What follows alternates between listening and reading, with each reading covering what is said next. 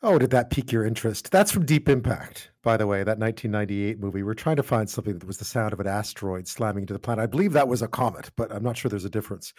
The idea of asteroids slamming into the planet and causing mass destruction is the stuff of science fiction, of course, and, of course, the stuff of prehistory. We know that about 66 million years ago, an asteroid collided with Earth and caused a mass extinction event, including wiping out the dinosaur population. It remains one of the most important events in geological history. But that enormous asteroid may have actually been part of a 1-2 punch, believe it or not. Scientists have found evidence of a much smaller, albeit significant, crater off the coast of West Africa. An article published in Science Advances theorizes that this second asteroid would have collided with Earth at roughly the same time as the big one, give or take a million years or so. Exact dates are difficult to nail down in these cases. It is an 8.5 kilometer wide crater, hundreds of meters beneath the seafloor.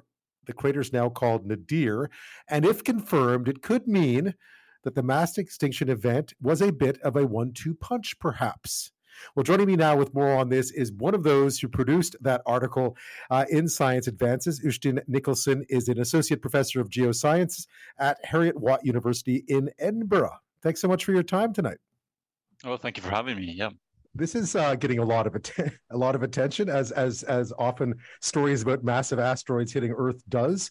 But perhaps just to fill listeners in on the one that most would be familiar with, the mass extinction event, the crater in the what is now the Yucatan Peninsula. Yeah, sure. So, this is the one that everybody knows about, right? When you talk about the crater that's associated with the extinction that led to the end of the demise of the dinosaurs. So, in Yucatan Peninsula, there is a 200-kilometer crater that's partly offshore, partly onshore, and that was the best estimates from modeling suggest that was caused by an asteroid that's about 12 to 13 kilometers in diameter. So I live in Edinburgh, and it's not far off the same size as the city of Edinburgh in diameter. So it was a big event, and it led to like a catastrophic global consequences. So you happened upon what you believe is a second crater, quite a massive one as well in West Africa, but you weren't even really looking for it, were you? How did you come across it, and what did you think you had found?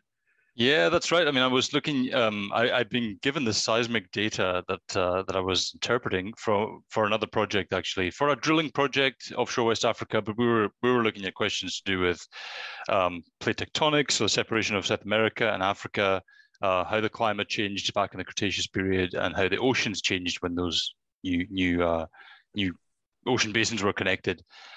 And I just happened to come across one of those seismic profiles, so there are two-dimensional seismic sections through the Earth. I saw this very strange shape. What I expected to find everything to be fairly flat, lying on this part of the plateau offshore Guinea, West Africa. But there was this, crater shape, this concave kind of crater shape in the middle of the data that was about just under 10 kilometers in diameter. So my first thought was, wow, this looks a bit like an impact crater, but of course come on, let's think this through. It can't be. But I checked all the different parameters. I checked all the characteristics of what you would expect for an impact crater of this size were there, and so that was pretty intriguing. And at that point, I got in touch with my other co-authors, and we carried on the work. Because it's not that much smaller than the big one, the one in the Yucatan, right, in terms of size. So what did you set about doing at that point, trying to figure out if what you thought you had seen or what you thought you had found was indeed what you thought it was? Yeah, so in terms of the first question, it is quite a bit small. So this crater is about 10 kilometers, a bit under 10 kilometers in diameter. The one in Yucatan is about 200 kilometers in diameter. Oh, 200, the crater. Right, of course. Yeah. Right, the crater, the impactor, the asteroid was 12 kilometers, but the crater is 200. So it's about 20 times smaller than that one. But still big, right? I mean, it's still it's still big. So we were thinking it was caused by, if it is indeed an impact crater, it was caused by an asteroid of about 400 meters diameter. So that's way bigger than anything that we've experienced in human history.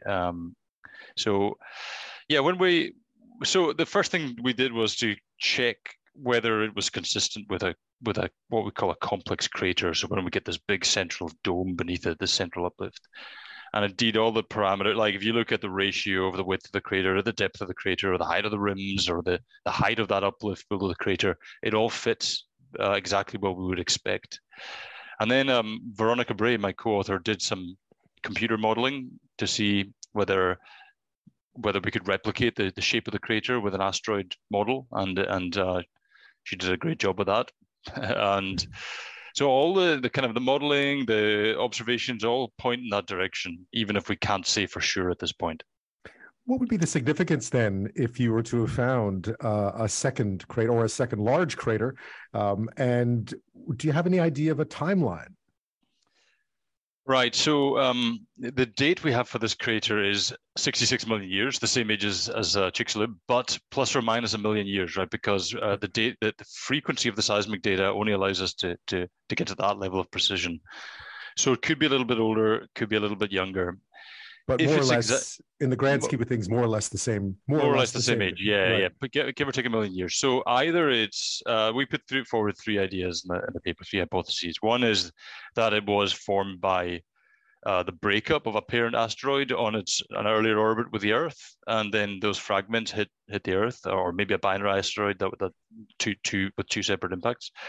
Or that there was a collision event somewhere in the asteroid belt between Mars and Jupiter, and that sent a shower of fragments in towards the inner solar system, including Earth.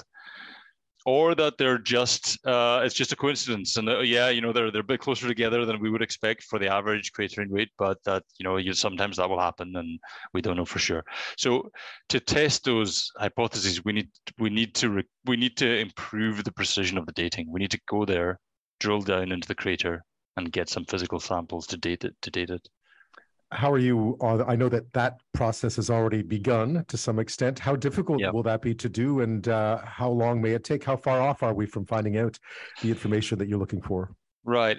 So I have submitted a proposal to an organization called the International Ocean Discovery Program, IODP, a fantastic organization which do this kind of fundamental science in the oceans. I've submitted a proposal which has been reviewed a couple of times, but this is going to be reviewed again in October.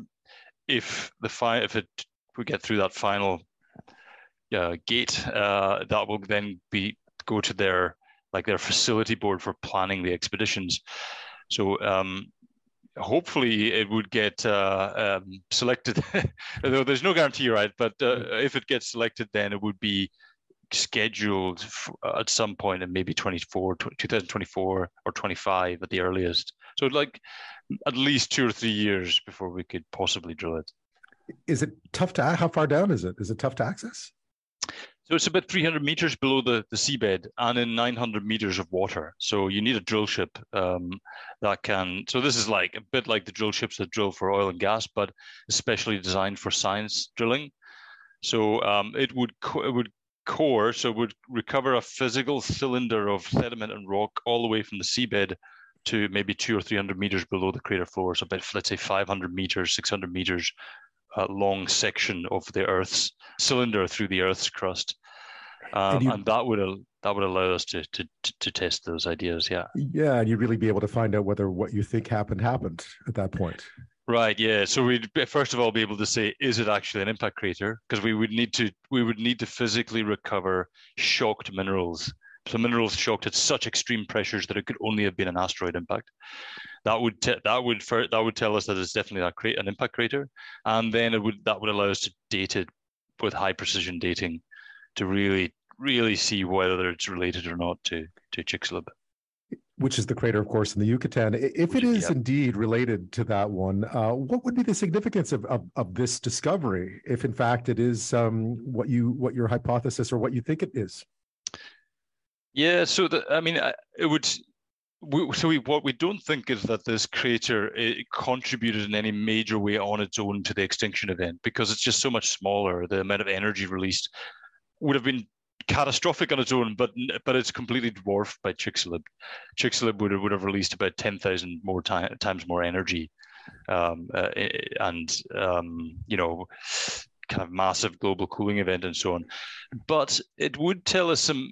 So if it was exactly the same age, it would tell us that there's not just one, but there are two craters. So there's one, at least two asteroids, but maybe there would be more asteroids. Maybe there are more fragments out there and more craters to find. So that would tell us, I mean, we in Earth history, there's only one example of a what we call a binary impact crater, so two impact craters of the same age. And there's only one example of clustering where we see this kind of flux of asteroids coming in from the asteroid belt. So getting any more information on these kinds of processes, those kinds of you know, like clusters of impacts, or what happens if there's a breakup event of a near-Earth object, and what do those fragments do? What would that look like? I think that would be pretty exciting to find out. And in many ways, this discovery's kind of changed the course of your research as well, because you've kind of quite by accident landed on something that that you're now working on almost exclusively, I gather. Yeah. So for the last 2 years, I think I've spent most of my research time, because I also have to teach and do some administration as we do, but most of my research time has been spent on this, writing the paper, writing the proposals, several iterations of that. We're now kind of looking at what kind of follow-up work we can do, including some more sophisticated modeling, maybe some additional data that we can gather before drilling. So yeah, absolutely, it's changed. There's not many things that can drag you away from other things that you're interested in, but this has been a lot of fun for me. Yeah. Uisdean Nicholson, thank you so much for your time tonight. Yep, thank you very much. It's been a pleasure.